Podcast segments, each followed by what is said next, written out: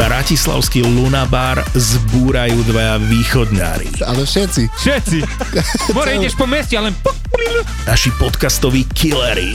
Dominik a Juki z podcastu Kurieris. One, two, three, let's go. Takže sa priprav na neriadenú show v podaní týchto dvoch týpkov a to nie je všetko. Tešiť sa môžeš aj na tvoju milovanú Maraku so Števom Martinovičom a Miškou Majerníkovou. Štvrtok, 19. január, Lunabar a ďalšia showka podcastov ZAPO, Marakua a Kurieris. Vstupenky na SK. Ty si už aj videl mimo na svojom živote? Vo sne iba. Nie, hej? A jak vyzeral? Jak šiaci stroj, si pamätám.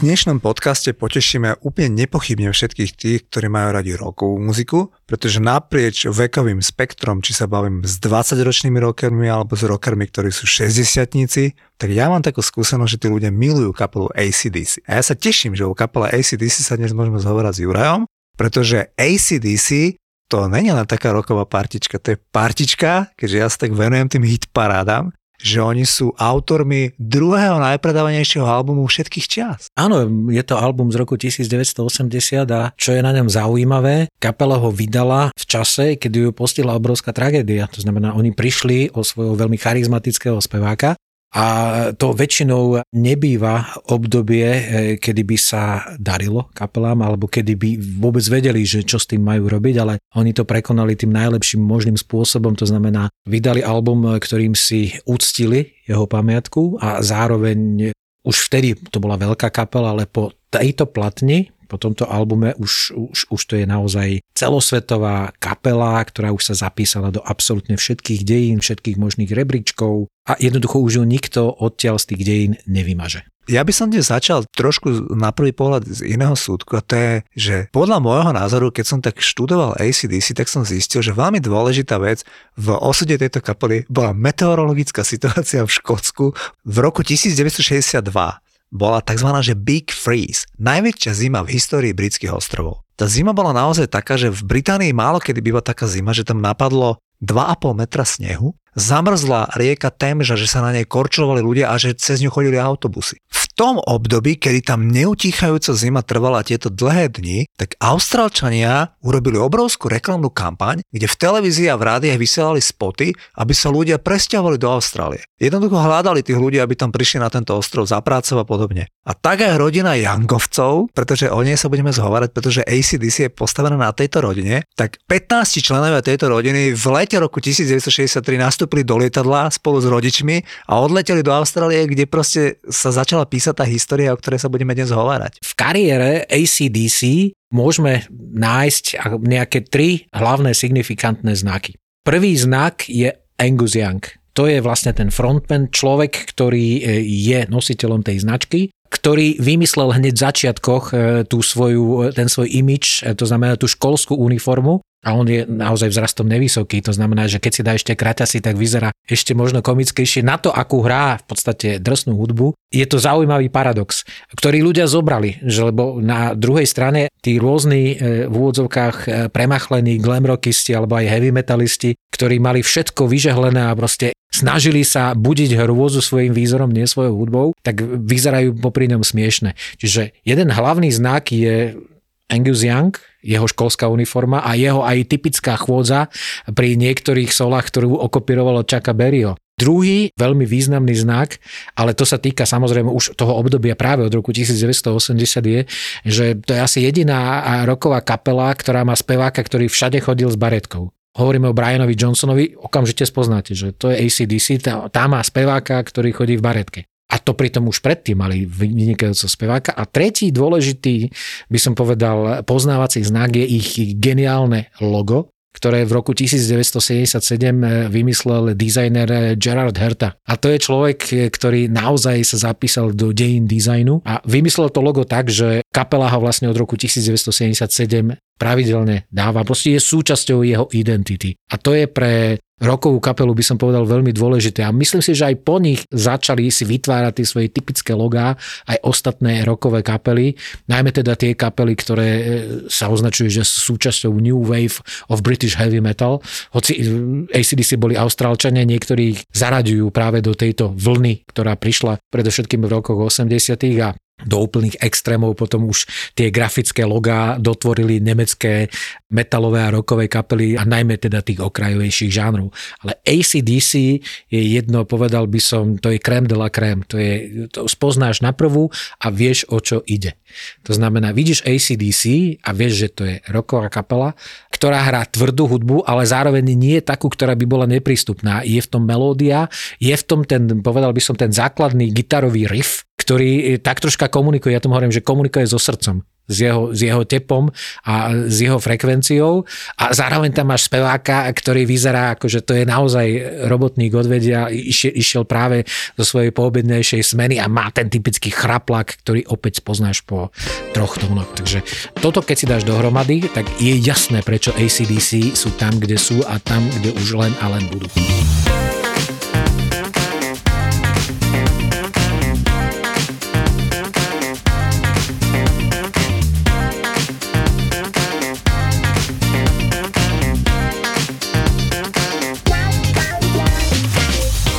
Nepochybujem, že skálni priaznici ACDC to vedia, ale možno, že pre niektorí by sme mohli občerstviť, že kvôli čomu vznikol práve názov ACDC? No je to vlastne e, rodinná záležitosť, že celé dejiny ACDC sú rodinná záležitosť. V tomto prípade e, svoje zohrala, tuším, že to bola ich sestra Margaret, ktorá e, našla názov ACDC, tuším, na svojom šijacom stroji, respektíve k adaptéru, ako elektrickému adaptéru ACDC a to sa jej nejakým spôsobom zapáčilo a dala to do placu, že toto je podľa mňa dobrý názov. A pri tejto príležitosti chcem povedať, že my hovoríme, že ACDC, ale ja som začínal v Rock FM rádiu v roku 1991 a tam vlastne náš e, anglický spoluinvestor zabezpečil, že sme dostali pozdravy od rôznych e, naozaj svetových interpretov od Phila Collinsa. Zvané zdravice. Áno, zdravice.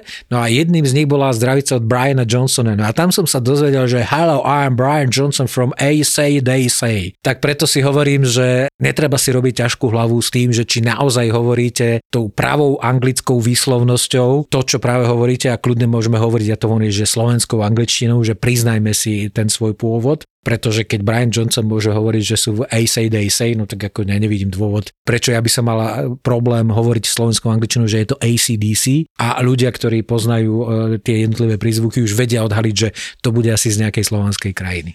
Predtým, ako prišiel v tom roku 1980 ten album, o ktorom sa budeme zahovárať, ktorý je druhý najpremajší album v histórii populárnej hudby, tak ešte prišlo 6 albumov ACDC, keď sa nemýlim. A tam mal, hral významnú rolu starší brat Áno, Youngovcov. George Young. Ešte by som rád povedal, že Juraj veľmi správne povedal, že taký ten signifikant tej skupiny je Angus Young, ktorý má ten svoj špecifický look toho študenta, ktorý proste má tú nízku výšku, má nejak 1,56 m. Mimochodom, keď sme pri výške ACDC, dokonca aj Brian Johnson, oni sú všetci známi tým, že sú drobné postavy. Aj Malcolm Young.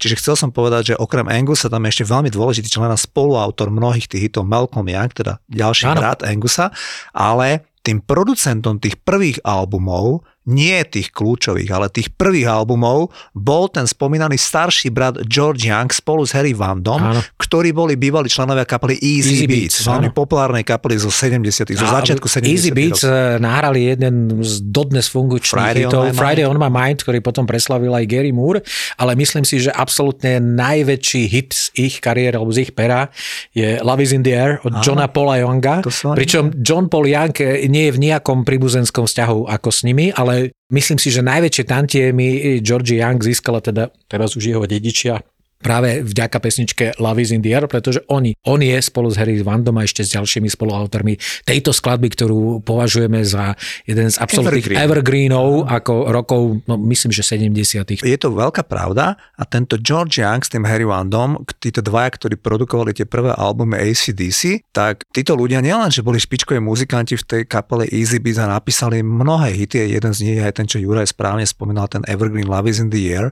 ale predstavte si, že oni v 80 rokoch mali kapelu, ktorú som ja miloval. A to by si ty mohol poznať, lebo ty máš rád New Wave, ty máš rád tú elektroniku, oni sa volali Flash and the Pan. Áno. To mali, že Midnight Man alebo Waiting for a Train, Walking in the Rain, ktorý potom prespieval Grace Jones. Ja som to miloval, ja to hrám dodnes a to bola synthpopová kapela. Predstavte si, títo rockery zrazu zistili v 80 rokoch, jak začal fungovať proste tie e, New Wave kapely vo Veľkej Británii, tak títo chalani vymysleli projekt Flash on the Pan, ktorý teda dávam vám do pozornosti, že mal skvelé hity v rámci tej New Wave muziky. Ja to mám strašne rád, Flash on the Pan. A čo je zaujímavé, že teda George Young aj v tých 80 rokoch sa vrátil k produkovaniu. ACDC a takisto v roku 1988 produkoval album Ballbreaker a takisto ešte na začiatku e, tretieho tisícročia bol producentom albumu Stiff Upper Lip. To znamená, že on e, má najviac producentských zárezov zo všetkých tých ľudí, veľmi dôležitých ľudí, ktorí boli producentami nahrávok skupiny ACDC. Tam je dôležité povedať, že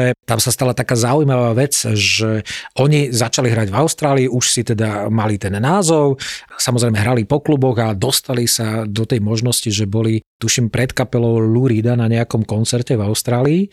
On si ich pozrel a povedal, že tento spevák sa vám nehodí, že tak preto potom začali zhádať niekoho iného. Čo je zaujímavé pri tom, tak ten pôvodný spevák, tuším sa volal Dave Evans, tiež nepochádzal z Austrálie, pochádzal z Walesu. No a napokon ho nahradil, keďže toto sa dozvedel Angus Young aj s Malcolmom, že bolo by dobre vymeniť speváka, tak teda urobili konkurs a čo je najväčší for, tak konkurs vyhral pôvodne, tuším, šofér tej kapely, akože bol ako šoférom a potom sa zúčastnil aj toho konkurzu na speváka. No a Brian Johnson, ktorý bol takisto nie Austrálčan, ale bol Škót. To znamená, myslím si, že aj tam tá určitá... Bon Scott. Bon Scott, áno. Bon Scott tam aj možno tá nejaká spriaznenosť toho podobného osudu, že e, ľudia z britských ostrovov založili kapelu v Austrálii a snažili sa s ňou preraziť. A to, že prišiel Bon Scott do kapely bolo veľmi dôležité, pretože on doniesol ten jednak svoj charakteristický hlas, ale on e, doniesol aj to, že on písal texty tých pesničiek, to znamená, že on je spoluautorom e, vlastne všetkých hitov až do roku 1979. Bol by som veľmi rád, keby si povedal slovko dve o tom, lebo do 79. roku, teda až do toho veľkého hitu, ktorý poslucháči poznajú, že Highway to Hell z rovnakomenej platne, bol hlavný spevák ACDC spomínaný Bon Scott. My prídeme aj k tomu, že čo sa mu udialo, ale čo by si mohol tak podeliť sa s nami o tých prvých 5, 6 albumoch, ktoré Bon Scott aj veľa napísal texty. No spieval. prvé dva albumy vyšli vlastne len pôvodne v Austrálii, to znamená High Voltage a druhý album s názvom TNT. No a z toho potom, e, keď vlastne ich manažer, k tomu je tiež taká zaujímavá story, že oni hrali tuším niekde v Adelaide, mali hrať a ich pôvodný manažer zdrhol a oni tam ostali bez peňazí. No a človek, jeden z promotérov nejakej tej miestnej scény, ich v zásade pomohol a stal sa spolu aj s bratmi Jangovcami súčasťou manažmentu, ktorý vlastne dával dohromady celé ten repertoár a vlastne aj celé to fungovanie. Jeho výhodou bolo, že on mal kontakty, keďže išiel už veterána, čo sa týka koncertov, mal kontakty aj teda mimo Austrálie, čiže predovšetkým v Amerike a vo Veľkej Británii. No a dostal vlastne tie prvé nahrávky ACDC do vydavateľstva Atlantic, čo je americké vydavateľstvo a americké vydavateľstvo Atlantic podpísalo z ACDC zmluvu, na základe čoho vlastne vyšiel prvý album medzinárodný. No a to bol výber z tých dvoch albumov, prvých dvoch, pod názvom High Voltage, ale prelomový bol ten vlastne tretí album. S týmto albumom už sa začínajú miliónové predaje e, nosičov vlastne na celom svete. Odvtedy žiaden album ACDC, pokiaľ išlo o radové albumy alebo tie klasické kompilácie alebo, nie, alebo soundtracky s pesničkami ACDC už pod milión e, kusov nikdy nešli. To znamená, preto dnes hovoríme, že ACDC je kapela, ktorá predala minimálne 200 miliónov albumov čo ju radí do v podstate prvej 20 najúspešnejších interpretov všetkých čas. Toto ranné obdobie tej kapely ACDC bolo sprevázané s tým, že teda tí chalani, talentovaní chalani, ak vydávali tie albumy a začali sa tie veľké miliónové predaje, tak e, išlo to trošku aj do toho, že tá kapela začala žiť ten rock'n'rollový život a v tej kapele sa hodne pilo. A ako vieme, tak v tom období najviac podľahol pravdepodobne z tej kapely tomu alkoholu práve ten spevák Bon Scott. Mm. Ale viem, že napríklad aj Malcolm Young pil strašne. Pili tam všetci v zásade, no a Malcolm Young, Phil Rudd, no a takisto aj Bon Scott. Áno. Tam sa veľmi dôležitá vec udiala v tom, že v roku 1979 ich album Highway to Hell produkoval Robert John Mood Lange čo je jeden z najväčších producentov od toho 79. roku vyššie, pretože on je za úspechmi ACDC, za úspechmi Def Leppard a neskôr za úspechmi Briana Adamsa a úplne na záver Shania Twain. Shania Twain, jeho manželka. Práve Robert John Mood Lange dokázal ten ich charakteristický zvuk bez toho, aby akokoľvek do neho zasiahol, Ozvláštne ešte takým spôsobom, že tie pesničky zrazu začali oslovovať aj ľudí, ktorí naozaj hard rock alebo nejaký tvrdý rock nikdy nemali ako svoj obľúbený žáner. Čiže keď si zoberieš e, najmä z toho albumu skladbu Touch to Much alebo I to Highway to Hell s tým klasickým riffom, e, ktorý spoznáš po troch tónoch.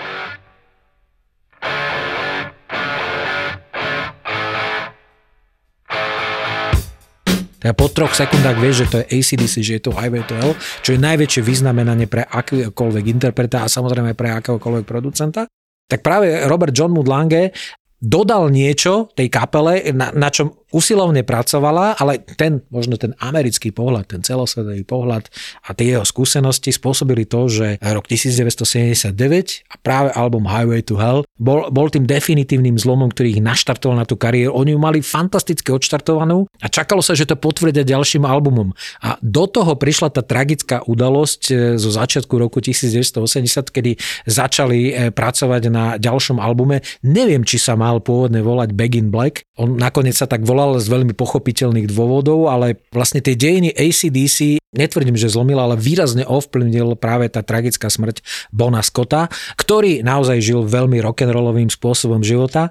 No a keďže to bol ešte najvyššie aj škód, tak ako tam vzťah k alkoholu je veľmi pozitívny, by som povedal, že tam je to dané už aj generačne nejakým spôsobom. Trochu by som do toho vstúpil. Veľmi som chcel o tom hovoriť, že ten Matt Lang, presne ako ty hovoríš, ten veľmi dôležitý, pretože tí ACDC sú strašne takí familiárni, proškótsky, dvaja bratia v kapele, tretí brat producent, proste strašne silno držali spolu a oni to najprv tak s nevolou brali, že ten George Young, ten ich starší brat, ktorý im produkoval tie dobré albumy. Áno, Power Age. A presne tak. If you want a oni blood, zrazu tam z toho vydavateľstva boli tlaky, že je tam producent pôvodom z Južnej Afriky, ale že proste robí pre Boomtown Reds a že je proste šikovný a že doje sa do toho, že nový vietor do tej kapely. Prišiel tam Dokonca sa mi tak zdá, že na tom albume Highway to Hell najprv bol hajrovaný nejaký iný producent a oni nejako, že vravali, že niekoľko dní z ním sedeli v štúdiu a nič nenahrali, že akože k ničomu nebol, tak potom oni začali si sami písať pesničky a prišiel tam tento Matt Lang ako nový človek, úplne mladý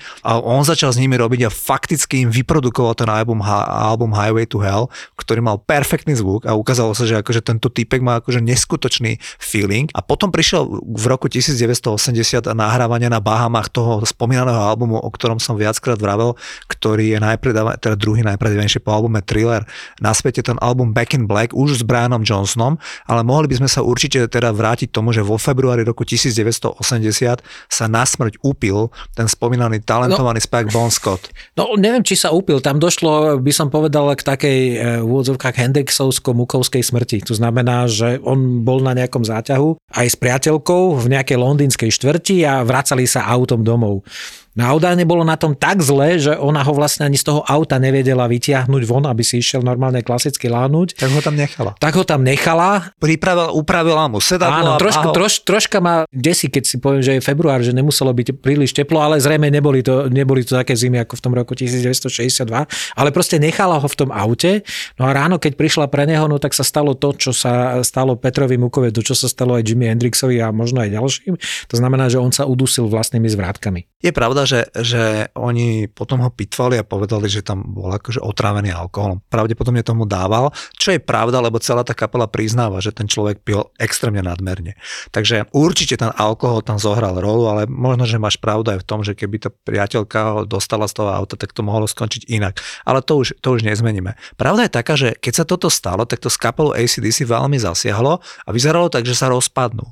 Ale potom nejako sa dozvedeli aj o tom z rodiny tohto Áno, pána Scotta, že on by si určite prial, aby oni aby pokračovali. pokračovali. A tak táto kapela sa proste rozhodla, že bude pokračovať. Opäť oslovili toho Mata Lenga, toho producenta a odišli na tie Bahamy. Tam sa im diali šialené veci, lebo keď nahrávali na tých Bahamach, tak tam údajne bol nejaký brutálny hurikán, ktorý ale netrval dlho. Oni nevedeli výjsť z toho štúdia, boli tam zabednení. Okrem toho, už tam teda mali toho nového speváka. K tomu by som len možno povedal, že oni teda urobili casting alebo konkurs vo Veľkej Británii, kde prišiel aj tento Brian Johnson, ale prišli tam desiatky spevákov, ale uh, jak sa volala kapela, ktorú mal Brian Jordy. Johnson? Áno, Jordy. Jordy. On mal kapelu Jordy od 71. roku do 80. alebo veľký fanúšik ACDC, čiže on bol tým poctený a oni si ho vybrali a on strašne tak, e, on bol strašne prekvapený, že si ho vybrali a oni, čo som čítal, tak rozhovor ešte s tým Malcolmom Youngom pred jeho smrťou, že on písal, že on ich bavil tým aj, že bol, on bol z Newcastle, on je z toho severného Anglicka úplne blízko Škótska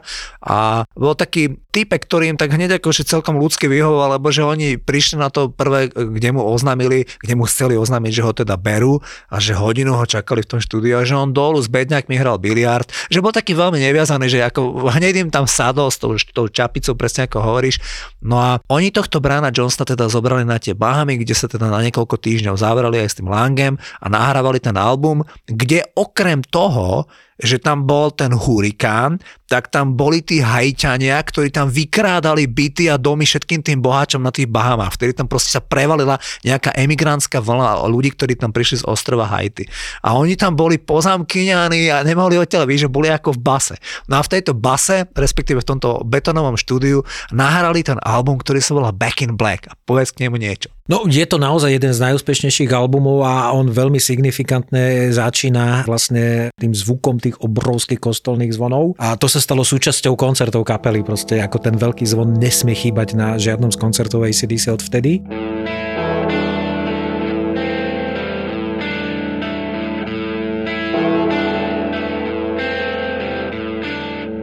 On je venovaný pamiatke teda Bona Scotta a veľmi zaujímavý bol obal, pretože tí, čo majú ten pôvodný obal, tak vlastne to je jeden, jedna čierna plocha, kde je len vlastne v úvodzovkách len hmatom zistíte alebo prečítate, že je to ACDC. Oni to potom pri tých rôznych vydaniach e, rôznym spôsobom už tak len jemne dokolorovali, aby bolo jasné, že je tam aspoň napísané ACDC, ale ten pôvodný album je naozaj len vytlačené, to ACDC a Begin Black.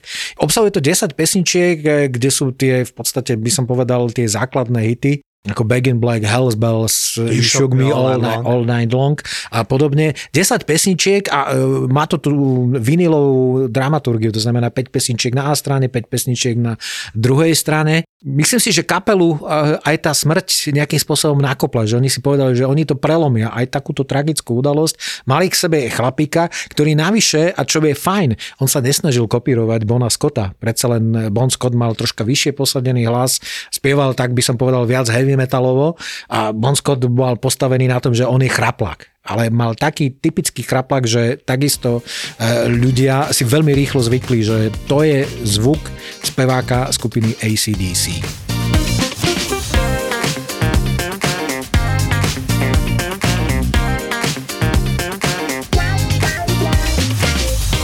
Ako to je možné, že takýto album s takýmto hudobným žánrom sa stane druhý najpredávanejší v histórii populárnej hudby. Pretože predsa len sa zhodneme na tom, že to je normálne, že kvalitný album s špičkovými tvrdými pesničkami. A ja keď sa tak dívam, vieš, na, na ten svet, najpredávanejší album je Thriller, tak ja by som tam očakával skôr nejaký mainstreamový, nejaký popový album, rozumieš? Ale on, ono to je v zásade mainstream v rokovej hudbe. Ako tam tie základné riffy sú, by som povedal, veľmi základné. To nie je žiadna, ako u nás máme predstavu, že heavy metal to je proste nejaká ekvilibristika a čo najrýchlejšie zahrané solo, alebo nejaké zložité skladby, ale ten základ e, aj hudby ACDC je rock'n'rollový a bluesový. To je pravda. To znamená, že im sa podarilo nejakým spôsobom sa trafiť by som povedal, do toho mainstreamu, do toho stredu všetkých tých priesečníkov, ktorými roková hudba funguje a zároveň je to presne tá časť, ktorá funguje alebo je funkčná aj voči, by som povedal, publiku, ktoré nie je prírodzene rokovo orientované, ale je tam jasné, že tam je predohra, je tam prvá sloha, je tam refren, je tam druhá sloha, kratučké, ale veľmi dobré solo a končíš. Tie pesničky mali okolo 3-3,5 e, minúty, čiže neboli to nejaké zložité hardrockové kompozície, ktoré e, v tom čase tvorili, dajme tomu Pink Floyd, Led Yes, Zeppelin. alebo Genesis, alebo aj z oblasti hardrocku Led Zeppelin, čo je zase iná slávna, fantastická kapela. Oni boli v úvodzovkách by som povedal, úspešnejší status quo. Hovorí sa, že status quo hrali, hrajú x desiatok rokov tú istú skladbu. Áno. Svojím spôsobom to troška môžeme preinačiť, že to isté sa podarilo ACDC. Oni vedeli urobiť ten Angus Young aj s Malcolmom, vedeli urobiť ten základný gitarový riff, ktorý vie komunikovať nielen s rokovým fanúšikom, aj takým, ktorý je náročnejší, ktorý hľadá zložitejšie formy, ale vie oceniť aj ten dobrý riff, lebo dobrý gitarový riff nie je až také ľahké vymyslieť tak, aby si ho ľudia zapamätali. Beriem tento argument, lebo, lebo viem, čo tým chceš povedať, ale aj tak by som ti ešte predsa len protirečil napríklad len v tom, že si zober, že napriek tomu, že my máme obaja radi tie pesničky a tie pesničky sú známe, typu Hells Bells a podobne, ale oni neboli nejaké radio-friendly hity. To neboli number one hit paradách, vôbec nie. Keď to porovnáš s Thrillerom, ktorý mal 7 singlov, číslo 1 v Amerike a potom s albumom, kde žiadne, to zabudni na to, že Back in Black bol nejaký že mainstreamový hit. Určite nie. To je, oni nemali tam nejaké rádiové single a napriek tomu ten album, vieš, mal takú obrovskú Ale predajnosť. nie je to podoba, predovšetkým v rokovej hudbe si zober, že ani Pink Floyd Dark Side, Dark Side of the Moon nemáš žiaden nejaký jasný hit. Ako v Pink Floydu sa podaril jeden jediný ozajstný single a to je Another Brick in the Another Wall. Brick in the Wall. Led Zeppelin takisto, oni hej. odmietali vydávať single.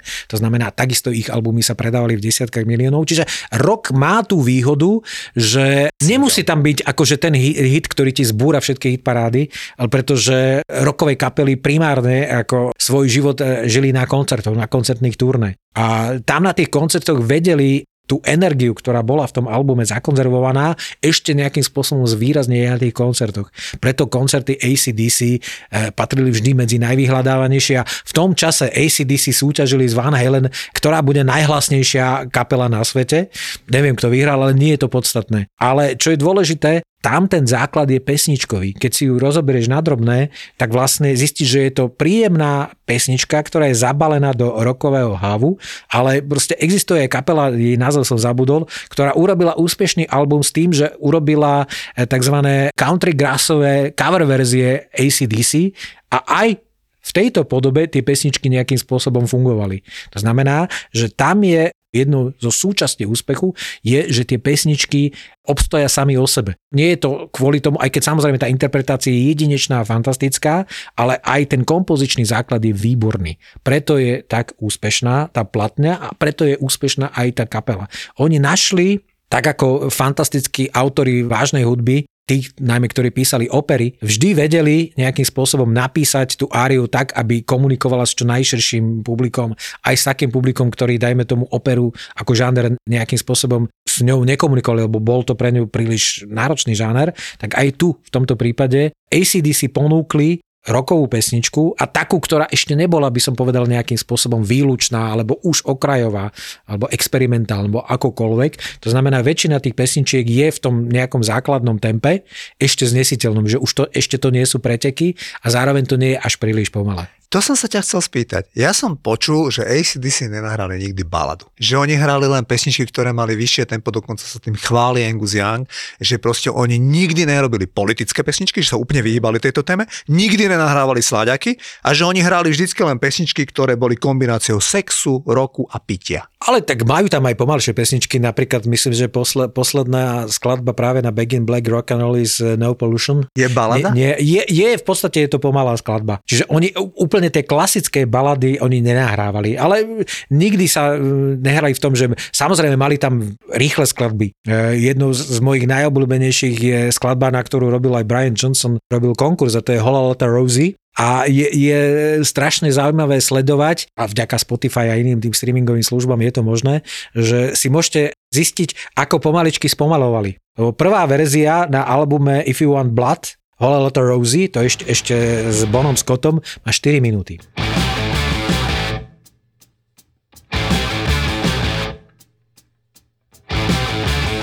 Ďalšia verzia, to je z albumu Live z roku 1992, už samozrejme s Brianom Johnsonom, tak tá má cez 4,5 minúty.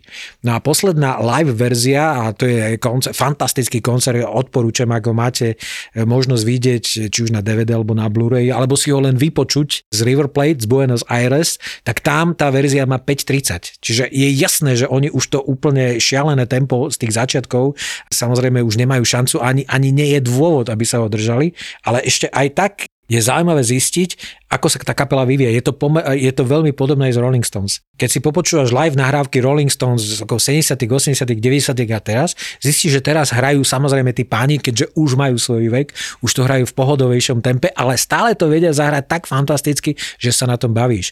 A podobným spôsobom v úvodzovkách starne aj to ich hlavné publikum, ale spolu s tým hlavným publikum prichádzajú aj tie nové a nové generácie, ktoré objavujú hudbu svojich rodičov alebo niekedy aj hudbu svojich prarodičov. To sa darí aj skupine ACDC. Či by som povedal k tomu, že keď sme sa to napríklad bavili o Queen, tak sme si hovorili o tom, akí sú študovaní, jak proste jeden je astrolog, jeden je fyzik. A chcel by som povedať, že tí dvaja lídry ACDC, tí bratia Youngovci, oni chodili do školy len 14 rokov a 9 mesiacov, lebo to bolo v Austrálii dovolené, že to je Povinnosť. povinné. Áno. Čiže, čiže tí ľudia oni moc akože ako toho intelektu asi tak akože nejak štúdijného nepobrali. Čiže tí ľudia akože mali naozaj také pomerne prostoduchšie tie texty, aj také jednoduché tie pesničky. Oni aj keď sme sa tu bavili, že vieš, že ako ich klasifikovať, že hard rock, metal, proste. Oni hovoria, že my sme rock'n'rollová kapela. A aj keď počúvam tie posledné ich nahrávky, ešte z 2000, koľko to Shot in the Dark je niekoľko rokov. 2020. No, takže to je v podstate nedávno, tak to je, to je že rocker, no, z môjho Áno, pohľadu. áno, a tam ten rock'n'rollový základ je vlastne u všetkých tých nahrávkach. To, že oni to zahrali niekedy tvrdšie a niekedy viac bluesovejšie, to je len variácia toho istého, ale oni sa naozaj držia toho svojho kopita a možno práve kvôli tomu ich ľudia majú radi. Majú istotu, že ACDC nikdy e, neexperimentovali s nejakými klávesovými nástrojmi alebo s umelými bubeníkmi. Naozaj sa držali veľmi ortodoxne toho, že to je roková kapela, ktorá má dve gitary, basu, bicie a speváka. A ešte aj ten e, bubeník hrá v zásade veľmi jednoduchým spôsobom, takisto aj basista. To znamená, že oni našli ten svoj model a práve v tom, že oni ho dokázali udržať a s rôznymi producentami, znamená, že našli ten ideálny, e, ideálny spôsob fungovania, to znamená, oni si nikdy na začiatku nepovedali, že a teraz ideme skúsiť toto, teraz ideme skúsiť toto. Oni vedeli, že sú silní v tom, že vedia urobiť dobrú rokovú pesničku a toho sa držia. My sme si to najviac hovorili o tom prelomovom albume z roku 1980, lenže ACDC ani zďaleka neskončili kariéru v roku 1980 a preto moja otázka na teba smeruje, že potom v tej druhej časti 80 rokov, ktorý album by si taký, že by si ešte spomenul, že by sme No určite... práve, že oni v tých 80 rokoch tak pomaličky išli do úzadia, to znamená a ešte s, s Robertom Johnom Utom Langem nahrali album For Those About to Rock, kde je tá titulná skladba, kde máš zase to, to dielo, ktoré je opäť súčasťou koncertov a vždycky touto pesničkou sa končia jej koncerty, tak pomaličky išli tak do úzadia. To znamená, že všetky tie ďalšie albumy mali ešte miliónové predaje. Ale paradoxne najúspešnejší album eh, bol Who Made Who, ktorý bol vlastne takou prvou kompiláciou nahrávok a bolo to pre jeden z filmov eh, Maximum Overdrive, čo bol filmovo veľmi neúspešná adaptácia jedného z románov eh, Stephena Kinga. Ale veľký comeback prišiel na začiatku 90 rokov a to bol album Razor's Edge. A aj v našich podmienkach si myslím, že tento album je zaujímavý, lebo to bol vlastne prvý album, ktorý e, sa u nás masovo dostal medzi ľudí, jednak aj kvôli tomu, že už začali vysielať rozhlasové stanice, to znamená nielen tá štátna, ale že ten album vyšiel už aj na CD, vtedy vo vydavateľstve Popron, čo bolo vydavateľstvo, ktoré na začiatku 90 rokov v podstate malo monopol a prinášalo nám a za veľmi dobré ceny, lebo v tom čase, aj keď samozrejme hovoríme o československých korunách, ale zahraničné CD, originál sa kupovala za 600 až 700 korún. Popron prišiel s tým, že dokázal práve tieto licenčné albumy dodať v cene okolo 300 korún. No, pamätám si na to. Čo e, bola fantastická cena, za ktorú sa kedysi kupovali LP platne, aj keď un, samozrejme, teraz sa na tom smejeme, že teraz sú LPčka drahšie ako Všetko CDčka. V tom čase to bolo naopak. CDčko bolo najdrahší nosič, aký existoval a jeho cena bola minimálne dvoj až 2,5 násobne vyššia ako v prípade klasických vinilových albumov. No a ten album Razor's Edge bol prelomový v tom zmysle, že prišiel tam jeden výborný, e, tuším to je Kanadian, nie som si istý, Bruce Fairbairn. A to je producent, ktorý dodal, e, by som povedal, novú energiu tej kapele a predovšetkým vďaka nahrávke Thunderstruck, ak si hovoríme, že je nejaká skladba, ktorá e, má podobné parametre ako For Those About Rock, ako má Hells Bells a tieto ostatné, proste e, skladba Thunderstruck je štadionová hymna.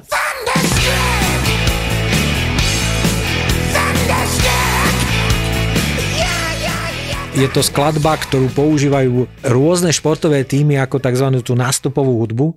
To znamená, či už je to baseball, americký futbal, alebo aj futbal. Ako je, je, to, je to skladba, ktorá vie komunikovať aj so športovou komunitou. A keď sa takéto niečo podarí, akejkoľvek kapela, to je jedno, či je roko alebo nie, to znamená, že má istý dlhodobý celosvetový úspech a v prípade skladby Thunderstruck sa to podarilo. Ja si dodnes pamätám ten videoklip, ktorý v tom čase sa nakrúcal. Pamätám si aj toho bubeníka, ktorý nahradil, to už bol vlastne neviem koľký bubeník, lebo Phil Rudd, e, to bol vlastne ten z tej základnej petice a to bol jeden z Austrálčanov, ktorý bol v tej kapele, asi jediný rodený Austrálčan tej klasickej zostavy, tak on sa strašne pohádal s Malcolmom Youngom, tak ho vyhodili z kapely, lebo zase, vieš to, ako keby sa niekto pohádal prechádzal s Mírom Taslerom. Á, to som IMT, vravel, že oni spolu tí bratia držali veľmi. IMT Smile, tak tiež by, by v tej kapele dlho nevydržal, tak Chris Slade, a to bolo holohlavý bubeník a dodal tam novú energiu. A čo je zaujímavé, v polovici 90 rokov bratia Jangovci aj tí ostatní, ako, ale povedali, že nejaký ten feeling, ktorý ako ono tam chýba, tak vrátili Phila Rada naspäť do kapely a pritom ďakovali Chrisovi Sladeovi za to, že bol s nimi a že s nimi nahral práve takýto, takýto úspešný album. Ako hodnotíš ten ich tuším 15. album sa volal, že Black Eyes? No Black Eyes je album, ktorý vlastne, e, to už je, to, to už je obdobie, e, kedy kapela e, prešla do toho modelu, že vydávam album raz za 5 rokov. Čo je zaujímavé, že hoci napríklad Back in Black je druhý najúspešnejší album všetkých čias, mám pocit, že on sa nedostal na prvé miesto v žiadnej albumovej paráde. Že naozaj bolo to druhé miesto, tretie miesto tam. Bol v popredí. Ale bol v popredí, ale nebolo to také, že teraz že rozbijem rebríčky všade. Ale ten album sa kontinuálne predával niekoľko desiatok rokov, čiže tam nazbieral tie svoje milióny. To nebolo záležitosť, že je rok 1980. Ten album sa predáva dodnes. Áno. Ale Black Eyes, a ten album vyšiel po dlhej pauze, tak Black Ice to je vlastne prvý album, ktorý keď si pozrieš albumové rebríčky, ktorý vyhral všetky albumové rebríčky. Presne, to znamená hovorí, Francúzsko, Nemecko. To znamená, že tí ľudia, dobre, to bol tuším rok 2008, ak sa, ak sa pamätám, vtedy naplno fungoval rap, proste všetky možné odnože tanečnej hudby všetko a tým ľuďom zrazu, ako si, uh, hovorilo sa, že rok je mŕtvy. Však dneska Marilyn Manson, to už neviem, koncom 90 rokov k prvému Matrixu, ako pesničku s názvom Rock is Dead. No a zrazu si zober, že absolútne zdominoval vlastne celému svetu práve tento album Black Eyes, pretože ľudia tak podvedome hľadajú e, nejakú tú istotu a v prípade ACDC tú istotu vždy nájdu. To znamená, že vedia, že to bude kolekcia pesničiek, ktoré si takto môžeš zameniť medzi albumami. Ako málo kedy sa ti stane, že by to zvukovo sa to veľmi so sebou bylo. Samozrejme nemá zmysel to porovnať s nahrávkami polovice 70 rokov, ale tie albumy od roku 1990 si môžeš v podstate takto zameniť medzi sebou, tie skladby medzi nimi a budú fungovať, budú rovnocenné. To znamená, že je to pokračovanie toho istého románu. Ja som preto vybral aj ten album Black Eyes, lebo tí chalani mali vtedy, boli 60 E, zhruba a oni vtedy urobili aj tzv. Black Eyes World Tour, urobili svetové turné. To turné, presne ako ty hovoríš, bolo v roku 2008-2009, kedy naozaj, že hip-hop, R&B, elektronická hudba, hej, proste obrovské tieto veci sa diali a oni toto turné je štvrté najpredávanejšie všetkých čias. Na nich prišlo také množstvo ľudí, oni mali všade vypredané a boli akože v rozsiahle, rozsiahle štadionové koncerty, čiže 60 plus ľudia urobili proste turné, ktoré sa stalo proste level ako dnes Coldplay. Čiže určite, úžasne. Určite. No a potom je zaujímavá tá situácia, ktorá nastala pri albume Rock or Bust v polovici vlastne minulého desaťročia, kedy sa stalo to, že spevák Brian Johnson e, vážne ochorel. To znamená, že strácal sluch. Čo je zaujímavé, že on nestrácal sluch kvôli tomu, že 35 rokov hral s rokovou kapelou a bol súčasťou najhlasnejšej rokovej kapely na svete, ale on strátil sluch kvôli tomu, že on bol vášnivý pretekár. Rád sa zúčastňoval pretekov, automobil pretekov a tam nenosil tie chrániče a tam ten hluk je, by som povedal, rovnocený alebo aj väčší pri automobilových pretekoch a ešte navyše nie je tak v úvodzovkách lahodný, ako keď hovoríme o tom hudobnom e, zvuku a hluku, ktorý vzniká na koncertoch. Takže on tam vypadol práve kvôli tomu, že hrozilo, že úplne stratí sluch. Fantastickým spôsobom, ja som si to nevedel predstaviť, ale potom som si pozrel niektoré zábery z tých koncertov, tak na niekoľkých, asi desiatka koncertov, bolo ich medzi 10 až 20, neviem koľko bylo presne, ale nahradil ho na tých koncertoch Axel Rose. Roses. A to je interpret už úplne inej rokovej generácie, ale on práve tým, ako fantasticky tam do toho zapadol, že to nebolo, uh, ja som sa bál, že on tam začne ujúkať a proste ťahať tie svoje Hej, hej, hej. klasické Guns N' Rosovské eh, finty, ktoré má vo svojich skladbách, ktoré sú tam funkčné, ale ne, on sa naozaj tvrdo podriadil tým pesničkám a tie koncerty dopadli veľmi dobre, že naozaj... Je on, to pravda, aj on hudobní to- kritici On si to úplne všetko- užil, eh, on si to užil fantastickým spôsobom a myslím si, že aj tí ľudia, ktorí videli tie koncerty s Exlom Rozom, majú taký špeciálne extra zážitok a som presvedčený, že na väčšine tých koncertov boli ľudia, ktorí zažili ako tie koncerty ACDC, čiže vedeli porovnávať. A keď máš niečo zažité, že ten spevák vyzerá takto, spieva takto, zrazu tam máš niekoho iného, ktorý navyše je spojený s inou skvelou rokovou kapelou všetkých čas, tak ako si troška opatrný, on to urobil skvele. Ja som toho Brána Johnsona mal možnosť poznať na ČT Art, dávali tak niekoľko, asi 6 dielov som videl takého nejakého, že rok na kolesiach, kde on je moderátor a navštívi v domoch nejakých slávnych muzikantov. Videl som, ako bol so Stingom, videl som napríklad fantastický dokument, kedy navštívil Fleetwooda zo skupiny Fleetwood Mac, ktorý žije na Havaji a on tam prišiel. Za ním, oni tam robia ten dokument, že ako žijú títo penzisti. A on tam prišiel za týmto človekom, ktorý žije na tom Havaji a ktorý tam prevádzkuje takú malú krčmičku, úplne takú lokálnu pre turistov. A zrazu tento Fleetwood si tam priviedol tohto Brana Johnsona do toho, do toho baru, kde hrala tá nejaká barová kapela a ľudia tam večerali, tí americkí turisti. A zrazu oni tam normálne, že dámy a páni, mám tu špeciálne hostie, to je Brian Johnson z ACDC a oni tam dali proste, vieš, tie veci od ACDC a tí ľudia tam boli, všetci sa hneď fotili. A zistil som, že ten Brian Johnson je akože špičkový, hovoril tam veľa vecí o svojom živote, pochádza z toho Newcastle, má pernamentku na tie futbalové zápasy, kde chytal doteraz nedávno, ešte náš Martin Martin Dubravka. Čiže, čiže je to taký akože milý, milý človek a žijúci, lebo chcem sa vrátiť aj k tomu, že už sme si povedali, že na začiatku roku 1980 tragicky zomrel ten Bon Scott v úplne mladom veku, nejaký 33-ročný človek, ale už zomrel aj Malcolm Young. Áno. A Malcolm Young mal pomerne dlhé obdobie problémy s demenciou. Samozrejme, že to pripisujú tomu jeho nadmernému pitiu, ktoré trvalo celý život. A on už niekedy, on priznáva ten Angus Young, že ten jeho brat mu už v roku 1988 povedal, že není úplne v poriadku, lebo že zabúda na veci a že zdá sa mu, že akože to pitie, že má totálnu addiction, že závislosť na tom pití, že akože musí piť, ale potom samozrejme neviem, 10 rokov neskôr sa stalo, že on už nimi nemohol mať chodiť na koncerty, lebo zabudal na všetko. Že vraj v tej štúdiovej práci, hej, keď tam neboli tie tlaky, že ešte stále vedel, ale keď ho oni zobrali, tak už sa na neho nemohli spolahnuť. Takže tento Malcolm Young potom aj veľmi, čo ja má 65 rokov a zomrel na tú demenciu. Angus Young je žijúci človek, Áno. ale zomrel, zomrel ten John George Young. Young, áno. Áno, ten zomrel pomerne nedávno, asi V aj pred- 2017 roku. No, pred 5 rokmi. Čiže te, tento človek tiež už zomrel, ale Angus Young je stále žijúci, to znamená, že kapela ACDC, ja neviem, ako je to s Branom Johnsonom, lebo ako som ti vrával, v tom dokumente on to tam dával, čiže on Nie, akože- on sa vrátil do kapely, tam bola veľmi zaujímavá zvláštna situácia, nastala v roku 2016, pretože naozaj miesto Malcolma Younga už... je e, on už Steve Young. je Steve Young, čo je- je, brat, čo je synovec. Presne Čo tak. je vlastne synovec, to znamená, že tá kapela naozaj. Po skončení turné k tomu albumu Roger Bust odišiel z kapely Cliff Williams, basák. Hej. To bol ten Angličan, ktorého zobrali ako jediný Angličan, ako pôvodom Angličan, ktorý bol v tejto kapele, ktorý povedal, však kapele už nie je Brian Johnson, lebo akorát tedy tam bol Axel, nie je tam Malcolm Young, ktorý už v podstate v tom čase nebol schopný, Áno. e, ako vlastne už nebol ani medzi živými. A stalo sa ešte aj to, že museli z kapely vyhodiť Phila Rada, pretože on bol obžalovaný z toho, že chystal vraždu nejakého svojho bývalého asistenta a nakoniec to skončilo tak, že dostal len 8 rokov, tuším, domáceho väzenia. To znamená, on si vral, že zrazu toto už nie je ACDC. Takže Cliff Williams v roku 2016 povedal, že aj on odchádza z kapely. Čiže v tej kapele z tej pôvodnej zostavy ostal len Angus Young, ale stalo sa niečo neuveriteľné, že v roku 2020, keď išli nahrávať album Power Up, tak eh, vrátili sa do kapely aj Phil Rudd, aj Cliff Williams a takisto sa vrátil aj Brian Johnson. Čiže vlastne 4 z 5 eh, ľudí tej najslávnejšej alebo tej najznámejšej zostavy sa vrátili do tej kapely. Jediný, kto tam nie je, je už z pochopiteľných dôvodov Malcolm Young, ale namiesto neho je tam vlastne jeho synovec Stevie Young a v tejto zostave nahrali album Power Up a chystajú sa na turné. A mimochodom, keď hovoríš o tomto, tak presne ten album z roku 2020, predstav si to, on bol normálne, že všade number one. Áno. On išiel v britskej hitparáde predajnosti albumu, že z 0 na 1. No, Proste ACDC vydali album a tí ľudia to to je rešpektujú. automat, automaticky je to prvé miesto. neuveriteľné. Je to Ale by som ešte miesto. našim posluchačom povedal, že keď hovoríme, že synovec Steve Young,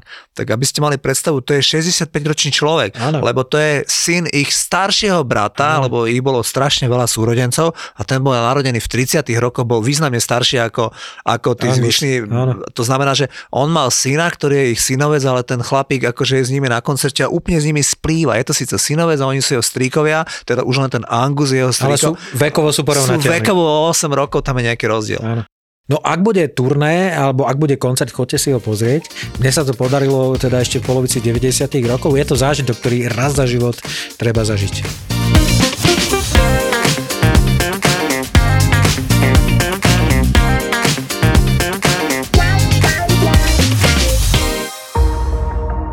Ja som taká, že ja tým, že tomu neverím a myslím si, že ten chlap ma opustí, asi, lebo však to spravil aj môj otec, asi to z toho musí vychádzať, neviem teda úplne, že či to dobre analizujem, to ja si iba tak ako, že idem sama, sa teraz pozriem na Diu, lebo ja si iba tak ako, že idem, že, že čím by to asi mohlo byť a teda ja tomu akože neverím. Ja keď vidím tie emócie tvoje, Zuzi, ja som tak rada, že ja som sa vyplakala pred týmto podcastom. Ani slza mi nezostala. Unavená, asi som musela ísť vyspať domov, takže ja som spinkala a teda asi som mala meditovať. A nebuchaj do toho. A búcham do mikrofónu, takže podľa mňa Lukáš ma za chvíľku Emócie. Objav ďalší originál od ZAPO. Skupinová terapia.